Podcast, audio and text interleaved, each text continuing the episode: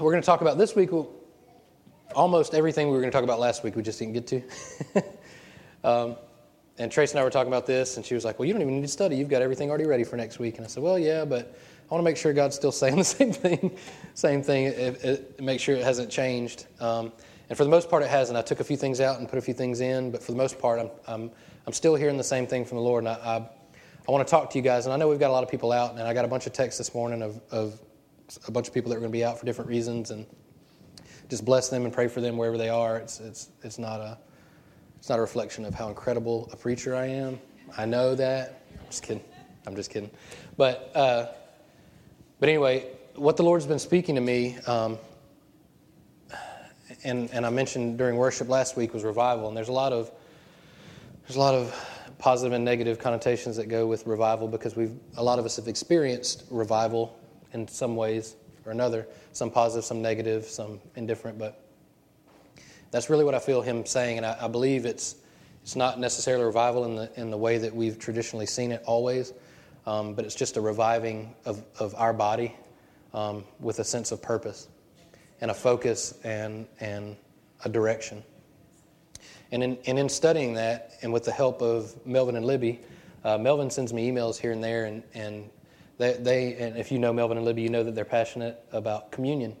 And to be honest, I, I love communion, but it's never, it's never been anything that I've been passionate about. I've never been like, like I'm really excited or I really want to do this a lot. Not that it's bad or good. I've just, it just wasn't on my radar at the time. Um, I just had a lot of other things going on. But Melvin continues to send me emails talking about it and reminding me about it. And I was like, well, let me do a little bit of studying. Let me look, let me look more into this. And the more I did, especially in the midst of, of hearing what the Lord's saying about revival, the more I saw lots of really cool things in it. So I'm encouraged because it's not just me. You know, th- th- we're a whole body and we're a community. And so these things are revealed to me through you guys. You guys call and text and email and we talk. And so as that happens, I, I grow and I learn. And so what's interesting is when I was looking at communion, I kept, I kept hearing the Lord talk about fasting. I said, what's fasting have to do with communion? The more I studied it, the more I saw that there are a lot, they kind of go hand in hand um, in a lot of ways. And so I want to talk to you guys today kind of, and I don't really know what to title it. I kind of started to say, what are you feeding on? And then kind of fasting and communion, but something along those lines. Um, but I hope it makes sense for you. But, but first, I want to talk about fasting. And when I began to study uh, about fasting, I wanted to see exactly what that meant. Well, what I found out was fasting isn't just a Christian practice. Many of you may already know that, but uh, it was before Christianity ever started, and it still goes on in other cultures. Muslims fast and they call it uh, Ramadan or something like that. And there's, they're required to do it. Like, you're not a Muslim if you don't. It's a completely different thing. The, the Christian fast is different. Now, what I think is interesting is because it was for, before Christianity, and then I see Jesus fast, I'm like, well, wait a minute. Christians fast, so where did, how did, how's that all fit in? And so the first mention of fasting in the New Testament is in Luke 2.36. And it's uh, Anna's testimony, or I guess if you're from Louisiana, it's Anna's. I went to LaGrange High School, but there's LaGrange, Texas. I don't know how to pronounce A's anymore. We'll say Anna, because it sounds like the, the princess. All right. 30, 30 don't, don't sing that song, please. Oh, no, it's stuck in my head. You did it. All right. 36, Luke, Luke 2.36 says, uh, there was also a prophetess, Anna, a daughter of Phanuel of the tribe of Asher. She was well along in years, having lived with her, her, husband seven years after her marriage and was a widow for 84 years. She did not leave the temple complex, serving God night and day with fasting and prayers. At that very moment, she came up and began to thank God and to, to speak about Him and to all who were looking forward to the redemption of Jerusalem. Now, I went online, I found somebody else's uh, study, and so I'm just basically reading off of theirs, but it was interesting, and I completely agree with it. Um, and it goes along with what I was already thinking about. Um, but it says the first mention of fasting in the New Testament is a connection uh, with the presentation of the infant Jesus at the temple. Two godly people, Simeon and Anna, were attracted to the infant. Now, think about that. They were attracted to the infant Jesus. Anna's constant service to God is called fasting and prayers. In this instance, fasting is looked on favorably. It is said to be one way of serving God. Anna was serving night and day with fasting and prayers. There's no indication that she was required to do this. Rather, her fasting and prayers were prompted by a felt need. Perhaps she was so burdened by the so burdened that the Messiah had come that she spontaneously devoted much of her time to fasting and prayers. I find that interesting because as I began to think of some kind of analogy um, to present to you guys. I, I, like to work on things and tinker with things. Fred and I were talking about this morning briefly. Um, but I just recently got an old Jeep that needed some work. And so I worked on it yesterday. And in working on it, I didn't realize how long I had been working on it since I woke up really early and worked on it until, I don't know, one or two, and then realized, wait a minute, I haven't eaten anything. I'm really hungry. But I was so consumed with what was going on in front of me that I'd completely forgotten about eating.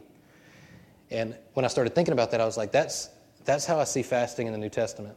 I see fasting as being focused on something so much that we neglect our other physical needs. It's not so much the fasting that other, other religions and other people do, that it's more of a self um, suffering or, or, you know, it's, it's not I don't see that anywhere else in Scripture. It doesn't seem that, like it made sense to go along with anything else. So the more I thought about that, and, and this is not just recently, but many times before that I've worked on things, sometimes from morning until like midnight and not eating anything, and then get up and feel lightheaded and like, whoa, I need to eat something. But it's because I'm so focused and driven, and you and you guys, I'm sure, have other things that you're more that you care more about than working on cars and trucks and four wheelers and things like that. But for me, that was something that that I would get consumed with sometimes. And so that I really relate to that in the same way that Anna um, was just so consumed and attracted to this baby Jesus. It wasn't a requirement for her to do it, but she was so drawn to him that it was just a natural thing that she did. It was almost a, a fruit. it was almost a byproduct of the passion that she had for Jesus. Does that make sense? And so the more I started looking at fasting, I see the next thing is Jesus fasted. Um, and what I saw was, I was like, well, what does Jesus need to fast for? And so I read before and after the whole temptations of Jesus when he fasted. Before he fasted, this is really cool. Before he fasted, you know what happened right before then? He was baptized. When he was baptized, um, when he came out of the water, the Lord said, This is my son whom I'm well pleased. And he hadn't done a thing yet. God had already said that he was well pleased in him before he had done anything. So then Jesus goes straight from there and he goes uh, in Matthew 4 1, and he says, well, it says, then, then, Jesus was led up by the Spirit into the wilderness to be tempted by the devil. After he had fasted 40 days and 40 nights, he was hungry. Now, does it say he fasted so that he would be hungry? It just says he was hungry. He hadn't eaten in 40 days. Then the tempter approached him and said, If you're the Son of God, tell these stones to become bread. He answered, but he answered, as written, man does not live on bread alone, but on every word that comes from the mouth of God. And we're going to get to that in a minute, too. Um, then the devil took him to the holy city had him stand on the pinnacle of the temple and said to him, If you are the Son of God, throw yourself down, for it is written, He will give you his angels. He will give his angels orders concerning you, and they will support you with their hands so that you will not strike your foot against a stone. Jesus told him, It is also written, Do not test the Lord your God.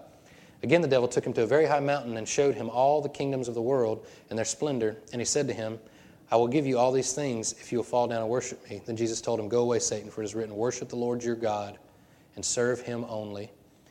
Then the devil left him, and immediately the angels came and began to serve him. Now, if you skip down to verse 18, um, right after all this is going on, uh, it says, As he was walking along the Sea of Galilee, he saw two brothers, Simon, who was called Peter, and his brother Andrew. They were casting a net into the sea. Since they were fishermen, follow me, he told them, and I will make you fishers of men. Immediately they left their nets and followed him. Going on from there, he saw two brothers, James, and the son of Zebedee, and his brother John. They were, they were in a boat with Zebedee their father, mending their nets, and he called them. Immediately they left their boat uh, and their father and followed, and followed him. Verse 23 Jesus was going all over Galilee, teaching in the synagogues, preaching the good news of the kingdom, and healing every sickness and disease among the people. Then the news about him spread throughout Syria, so they brought to him all those who were afflicted, those suffering from various diseases and intense pains, the demon possessed, the epilep- epileptics, and the paralytics, and he healed them. Large crowds followed him from Galilee, uh, Decapolis, Jerusalem, Judea, and beyond the Jordan. Now, these things are all in an order here. And I see a bit of a parallel with our church. We're beginning to discover who we are. We've been talking about who we are in Christ, right? Our identity, our true identity, and who He is, and who He is to us, and who we are through Him. Now, immediately after that, it's the same thing that God did to Jesus. He identified His Son in whom He was pleased from the front side. We've talked about this. God calls you a bird before you can ever fly. You're a bird. We'll get to the flying part, but he's going to call you from the front side of it. That's where grace comes in. He meets you right where you are. So he's going to say, okay, this is who you are, You're purposed, you're predestined, you, have got a, you've got a plan. I've got a plan for your life. And we've been talking about that, have we not? And then what comes right after that? Some testing. How many of you have felt a, a little bit of testing? I know I have. We've, we've felt some tribulations within our body. We felt some struggles and some things that we're going through. But here's what's, here's what's interesting we have a purpose. And anytime we begin to see our purpose, especially as a large body, um, we may not think we're very large, but we're a large body of believers. We begin to see and get focused on one thing, I believe that heightens the, the devil's awareness of us. We begin to become more of a threat. I really do believe that. And I believe the things that have been happening, some of the things that we're going through, is that exact same thing. Is, is we're beginning to see a little bit clearer what our purpose is in this earth. And I'm the first one to tell you, I'm, I'm discovering it more and more every day. This is my first go around as a pastor, and so I'm, I'm trying to see how this whole church thing works. I'm seeing more and more ministry and more and more long term relationships built with other churches, with our community. We're, we're working on all these things to get this stuff going. And I know, I know the enemy sees that and is threatened by it. And he's going to begin to bring us trials and tribulations. Now, here's what I'd like to ask you guys to do in the midst of all this. I would like us to start today a fast. Now, same thing with, with uh, revival. Fast has a lot of, depending on your, your tradition or what you've come up in, it, it can sound you know, legalistic or anything like that, but Jesus did it. And I believe in the way that I see it, it's not nearly as, as, uh, as much self suffering as it is focused on something bigger than ourselves. And in fasting, what I, what I want to ask you, I'm not going to tell you what to fast, whether it's food or whatever. That, that's, that's not the issue. What I'm asking you to do is fast towards something. Now, what you, what you give up is up to you. And, and it, may, it may not even be on, on your radar what you're giving up. You may not even realize it until the end of it. But I'm at, what I'm asking is that you fast towards something. And what I'm asking you to fast towards is us coming together as a community in this church and us reaching out to other people in our community and other churches. That's what I see the local body doing, and that's what I want to continue to do. And the reason I'm asking you this is because it's going to require something of you.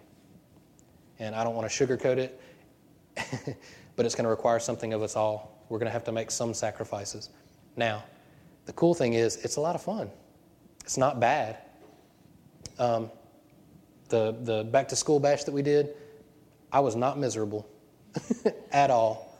We got to hang out and meet new people. We got to see the kids play and have a good time. We had good conversations. We had fun, did we not? This isn't a, this isn't a make yourself suffer for Christ. Christ suffered for us. This is a let's get on board with what he's doing. And I believe when we start seeing that and you start identifying as, as someone that is, is doing something, actually moving and doing something in our community, that is a threat. And it's going to be met with resistance. And I'd be doing you a disservice if I didn't say that. And we're going to get to some people who dealt with that pretty soon. Um, now, I mentioned last week revivals wherever Jesus is, right? That's where revival is. Revival is wherever God is, and we know that God's with us. So we draw a circle around ourselves. Revival starts with you. We don't pray. I'm not asking you to pray towards a revival. I'm just asking you to see it for what it is. And it's where He is, and He's with us. So when we go out, we're advancing the kingdom. That's, that's part of revival. That's part of reviving who we are in Christ. It's a revelation. Um, I went all the way back to the Old Testament. Um, in Isaiah 58 6, it talks about fasting. It says, It's not the fast that I choose to loose the bonds of wickedness, to undo the straps of the yoke, to let the oppressed go free, to break every yoke. Is it not to share your bread with the hungry and bring the homeless poor into your house? When you see the naked, to cover him and not to hide yourself from your own flesh. This is what fasting is. We're fasting towards something. Traditionally, what I saw fasting was don't eat or give up something. That was the emphasis, right? Have y'all ever heard that's, that's the fast that I remember people talking about. Okay, don't eat for a month. Don't, and, and, and that's part of it. I'm not saying that that won't happen, but I think we've emphasized that a little, a little more than we have the actual goal. I don't think Jesus was just fasting so that he would be hungry or that he needed to suffer. I think that he was fasting because he had a greater purpose. I imagine him fasting and then when he was done going in and start calling these people, I think he was probably going in to call more people in the city and he just ran into people by the water. And he was just so on fire and with power. And it even says it, I think in Luke, it says that he came with, with, with power of the Holy Spirit. And he began to call people, hey, you follow me. Hey, you follow me. And I mean, they were just so attracted to him that they just followed him. They're like, yes, we'll go. We'll forget everything we know about life. And these were young men that were right in the midst of, of supporting their families and fishing and doing these things. And they're like, yes, yes, yes, yes. Jesus had a purpose. And it said right at the end of, of, of uh, where was that? In Matthew. Right at the end of Matthew, it says he went out and, they, and the word spread like crazy. It spread like wildfire. They changed the world. He had a purpose. He had something that he was doing, and he was fasting for a reason. It wasn't just self deprecation. Um, Matthew 6 16 says, when you fast. This is why I think that it's important even in the New Testament to fast. It doesn't say if, it says when you fast. Um, and it's not a commandment. He did, and I don't see anywhere in Scripture that God says you have to fast. But this is something that he, he assumes that we'll do. And so that's why I think it's more of a, of a focus than it is just a, a self suffering thing. It says, When you fast, don't be sad faced like the hypocrites, for they make their faces unattractive, so their fasting is obvious to people. I assure you they've got their reward. But when you fast, put oil on your head and wash your face so that you don't show your fasting to people, but to show, show your Father who is, in, who is in secret, and your Father who sees in secret will reward you. He will reward you, not might, He will reward you. Now, here's what's interesting I'm not going back into a legalistic system where we're in blessings and cursings, and so you fast so that you are blessed. I believe it says He will bless you, um, He will reward you, because He is the reward. If we're seeking Him, we will see reward. If we clothe the naked, and bring in the poor, we will be rewarded in that. How many of you have prayed for people and, and gotten more out of it than they did? I mean, I can't count how many times I've prayed over someone and thought, I'm so embarrassed. I can't believe I'm doing this, but I'm about to pray for this person. Then I pray for him, and I leave, and I'll call Tracy because I don't want to like brag about it. But I'm like, I can call Tracy and tell her, I'm like, this is so awesome. I'm excited. I prayed for this person, and and it just feels really good. And I don't know why. I'm just really happy. Um, but it brings it brings you joy because it's fulfilling your purpose and what you're designed to do. You will be rewarded. It says it right there. Not because you do it, it's just a natural product of, of walking in Him, walking in the truth, walking in life, real life, Zoe life.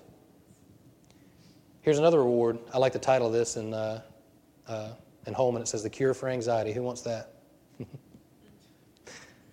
Matthew 6.25 says, This is why I tell you, don't worry about your life, what you will eat or what you'll drink or about your body, what you'll wear.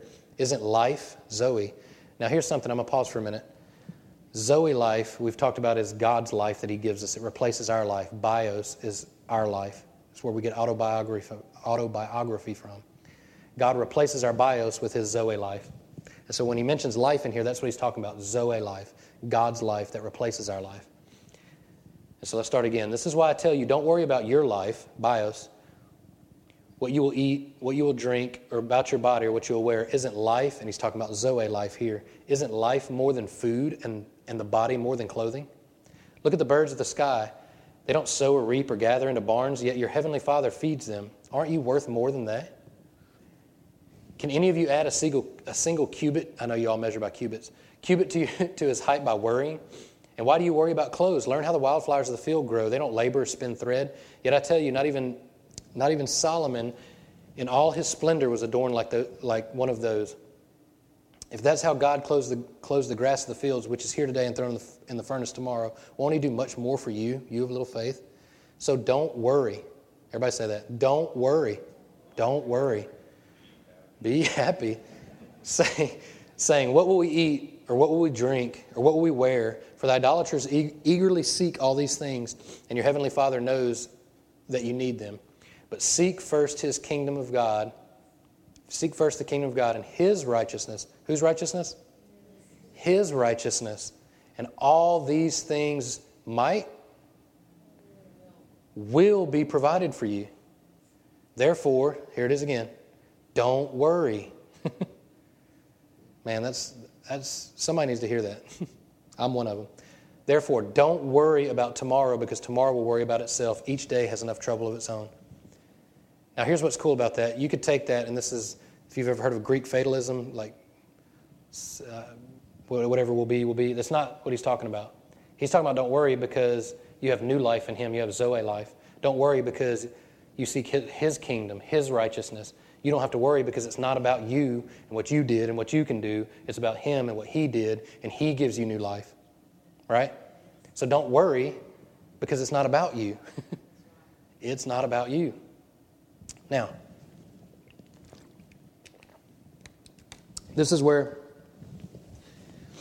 um, I feel like the Lord really brought this story, and it it didn't fit at first. I, didn't know where this was going, but He kept bringing this story to mind, and I mentioned it last week. And it's in Daniel three eight, um, and I see I see much clearer even this morning than I did last week of why. Now, like I said, I, I, I believe that we're going in a really, really cool direction with this church, and I'm seeing things start to happen, things that I didn't even have to do with or plan. But in doing that, I don't, I don't want to um, deceive anyone in thinking that it's all going to be easy and perfect, because it's not.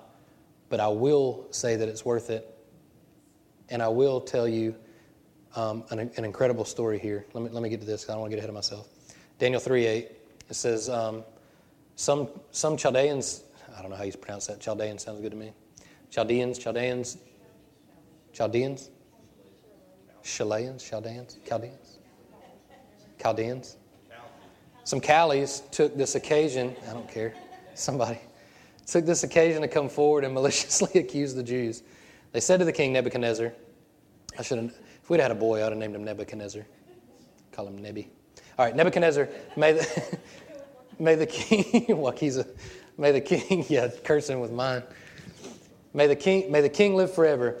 You as these suck ups, they drive me nuts. May the king live forever. You as king have issued a decree that everyone who, who hears the sound of the horn, flute, zero, I'm like, why do they have to, why can't they just say music?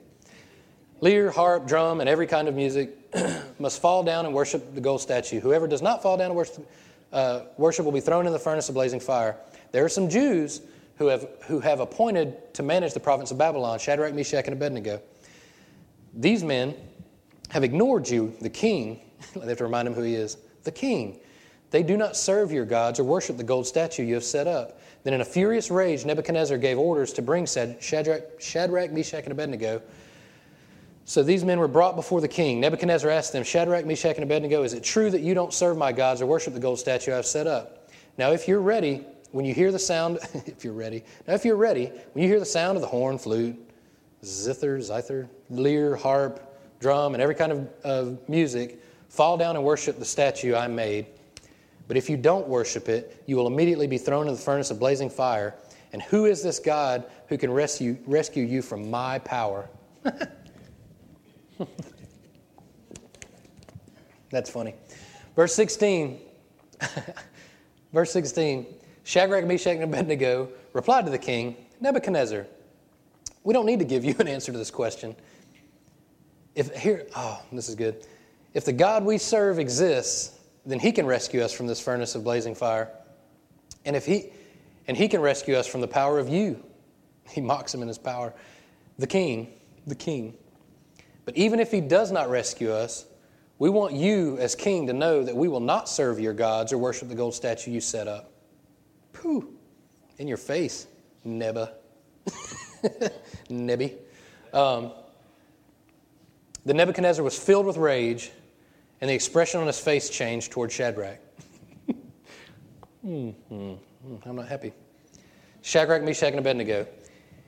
He gave orders to heat the furnace seven times more than was customary, and he commanded some of the strongest soldiers in his army to tie up Shadrach, Meshach, and Abednego and throw them into the furnace of blazing fire. So these men, in their, in their trousers, robes, head coverings, and other clothes, were tied up, thrown into the furnace of blazing fire. Since the king's command was so urgent and the furnace so extremely hot, the raging flames killed those men who carried Shadrach, Meshach, and Abednego up.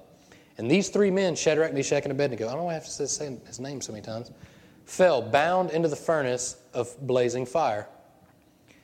Verse 24 Then King Nebuchadnezzar jumped up in alarm. He said to his advisors, Didn't we throw three men bound into the fire? Yes, of course, Your Majesty, they replied to the king. He exclaimed, Look, I see four men, unbound, loosed, walking around in the fire unharmed and the fourth looks like the Son of God.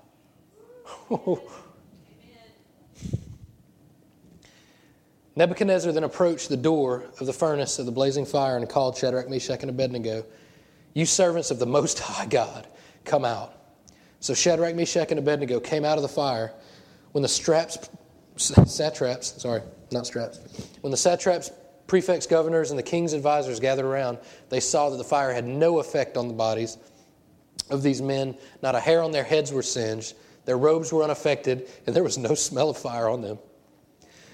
Nebuchadnezzar exclaimed, Praise to the God of Shadrach, Meshach, and Abednego.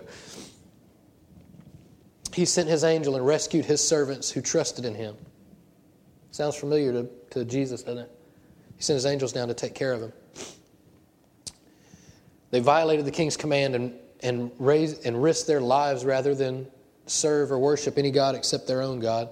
Therefore, I issue a decree that anyone of, of any people or language who says anything offensive against the God of Shadrach, Meshach, and Abednego will be torn limb from limb and his house be made a garbage dump. For there is no other God who is able to deliver like this. Then the king rewarded Shadrach, Meshach, and Abednego to the province of Babylon. Now, here's what's interesting. Let's see if I can back up a little bit. Verse 16, uh, when they respond, they said, uh, We don't need to give you an answer to this question. Now, why didn't they need to give an answer to this question? Because it wasn't about the king, it wasn't about him, it wasn't about the fire, it was about their God that they served. They saw the overarching issue here. It wasn't about the fire. And he turned the fire seven times hotter. And what's interesting, I think, is he didn't, God didn't turn the fire down. He didn't stop the fire. He allowed it to go seven times hotter. And what I see is God was showing his authority over the fire. He got in there with them. And I love that statement when, he, when, when Nebuchadnezzar looks up and says, Didn't we throw three men in there? and I see a fourth now. Listen, that is the God we serve. He is with us. He is with us. That doesn't mean that the fire may not get seven times hotter. But what's interesting about this is we're not do we don't seek suffering. And we don't we don't look for it and, and, and call it out. And this is what I'm talking about fasting. We're not trying to suffer. There may be suffering in the midst of it, and I don't think it has to do as much with fasting as it has to do with persecution when it comes down to it. I think that, and, and persecution is another word that, that we don't know in as much as we think we do and with our Western mindset. We think we have world views, but for the most part, we have fairly Western views. I do. And I thank, I thank God I live in America. I'm not being anti American. But I'm just saying we have a pretty limited perspective of a worldview because we live in America. And so what I think is it's not so much about us and what we go through in as much as it is about the God that we serve. And he's bigger and he's better than any king, any election that's coming up. Listen, I'm praying for this end of this election, and I, encourage you to vote, but I'm not going to tell you to vote for. But my hope's not in the leader of this country, my hope is not in our government. My hope is in Christ. And I encourage you to, to seek that out first. But what, I, what I'm asking you guys to join me in is fasting towards something. And that fasting is finding your purpose within this body and within our community and on this earth. You guys know how I feel about, about heaven. We're gonna, I'm glad we get to go to heaven, but they don't need us. They're not waiting for us. They're good. they're doing great. They're, they're not like, hey, man, I wish they'd come visit. No, they're, they're completely distracted with much bigger and better things. But there are people at your work, there are people in your schools, there are people that you run into at Walmart. Julie just ran into somebody at Walmart last We had a visitor last week that she ran into at Walmart. And it's as simple as, as just having a conversation with somebody and loving them. It's not complicated, not at all. There you go. Exactly. The same way, man, that's good. The same way Anna was attracted and said, There's something about this baby. i am going to set aside my needs, my hunger, because there's something more important happening right now, and I'm attracted to it. The same way I got saved with my friend Jarrett, I saw something in him that was real and legitimate. And listen, you guys have that. If you're born again, you're new. You're a new creation. It's not a, it's not a, um, added to you. It's a replacement of your bios life with the Zoe life, an eternal life. And by definition, eternal life starts now. Yesterday, the day before, or whenever. Eternal life isn't just after you die, eternal life starts now. But I can't promise you that the fire won't get turned up. Sometimes it does. But I can promise you that He'll get in there with you, and when you're done, you'll be loosed and you won't even smell like smoke. That's, that's a good thing.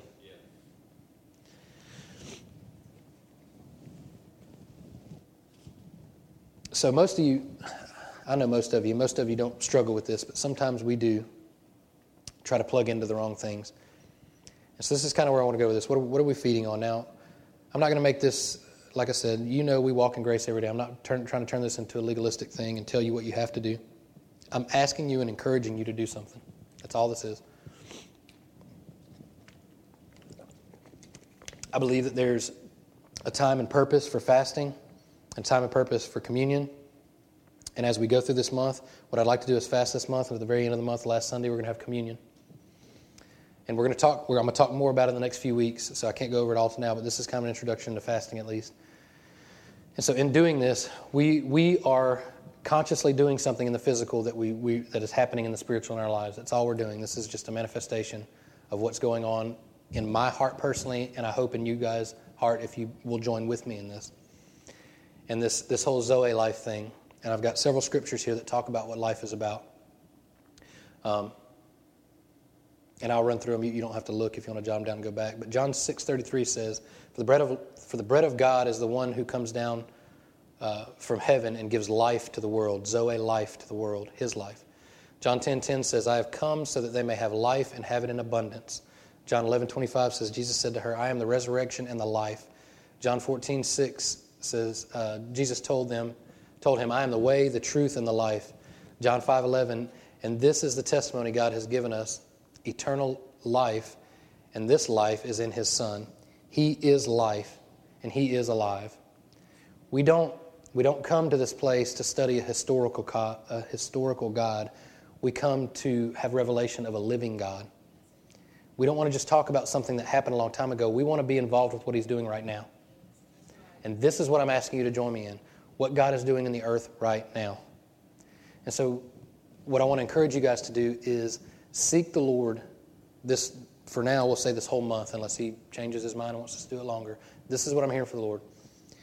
If that includes giving up food, you know, I don't want you to get sick or anything, but you do what you need to do. I'm just telling you, I'm, I'm not telling you, I'm asking you, and I'm encouraging you to seek with me um, this, this direction that we're going. Now, what comes with that is completely up to you. I'm, I have, I'm in no place to govern you on what you fast and what you do. What I'm asking you to do is to just, just fast towards that. Now, what's cool is at the end of this, when we have communion, we're going to talk about what we feed on. He's the bread of life. He's what will sustain us. He is more important than just physical food.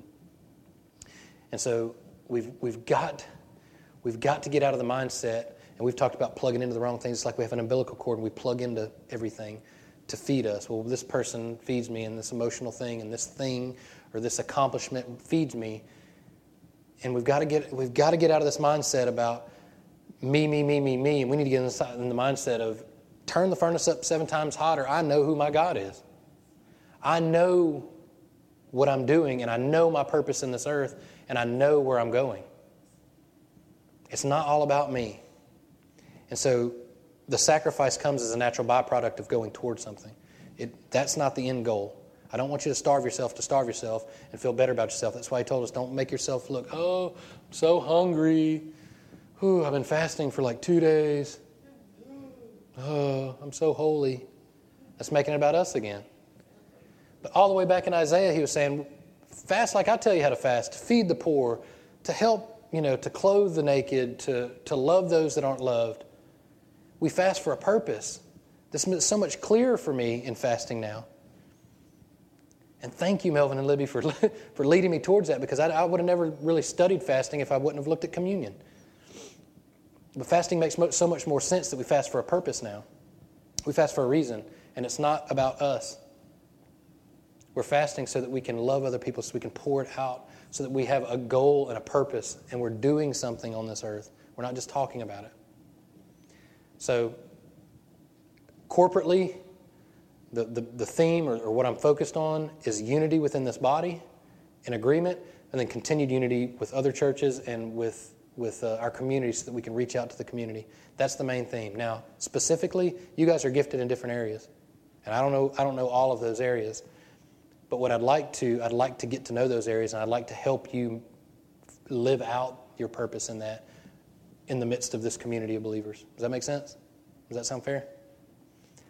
I need you. I'm not gonna I'm not gonna hold back. I need people because there's only so much that, that we can do. Um, but together, think think about oh wait, wait, wait, wait. This is really good. I think I skipped over it. Think about what a difference they made. Oh, there was another there was another prayer and fasting. I'll have to find it. But it was when they were I think it was when they were electing Barnabas or Barabbas.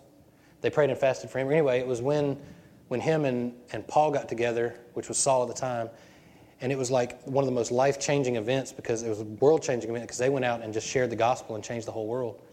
And they were praying and fasting towards that. I must have written it down and left it in the office, but um, but it was for a specific reason and a purpose. In the same way, every, t- every time I see fasting, I see them going towards something. And so I want you guys to keep that in mind as you fast, and however that looks to you, whatever, that's between you and the Holy Spirit. I'm not going to dictate that. But I'm asking you to fast towards something, and we're going to continue to talk about it and grow in it, and we're going to, we're going to, we're going to make a difference in everything that we do. So if you guys stand up with me, I'm going to pray over you. Um, and guys, continue. If, if you guys want to study more about fasting and you find something, man, call me or text me. We'll talk about it because it's, it's interesting. The more I read into it, the more consistent it is with, with going towards something and everything they did, even down to Jesus doing it. And I think um, even in the same way, he, he had a specific purpose and a mission in what he was doing. So, Father, we thank you for this time today. Father, we just, uh, we just pray that you continue to open our eyes to opportunities. Father, that just as, as I get lost sometimes in working on things. I look up and I haven't eaten in, in 12 hours. Father, that we would see your purpose as much bigger than just a project or just something temporary, but we're advancing your kingdom. Father, I pray that you will just uh, open our eyes to that as we go out of this place, Father, that this is, this is just the beginning of what you're going to do through us as a body corporately and, and what you're going to do with us individually. Father, as we go out and we begin to change the world for you, it doesn't take, it doesn't take that many people. And we've got more than enough in here to make a difference. Father, open our eyes and our hearts. Father, we submit to you because your way is better, not reluctantly and not, not hesitantly. Father, we know that your way is good. And so that as we go, we submit to your way. We make our plans, but you guide our steps. And Father, as a church, we submit that to you. This is your church, your body, and we are your people. So as we go out and we begin to minister to other churches, um, Father, they need, they need encouragement too, and we begin to minister to people. Father, every walk of life that we run into, Father, we just, uh, we just carry your Holy Spirit and we change the atmosphere everywhere we go. Father, we, uh, we claim right now your righteousness and, and uh, your authority, Father, and it's not, it's not our own, but it's yours. And so when we go out, um, we, we bring your kingdom with us, and we thank you for that. In Jesus' name, amen.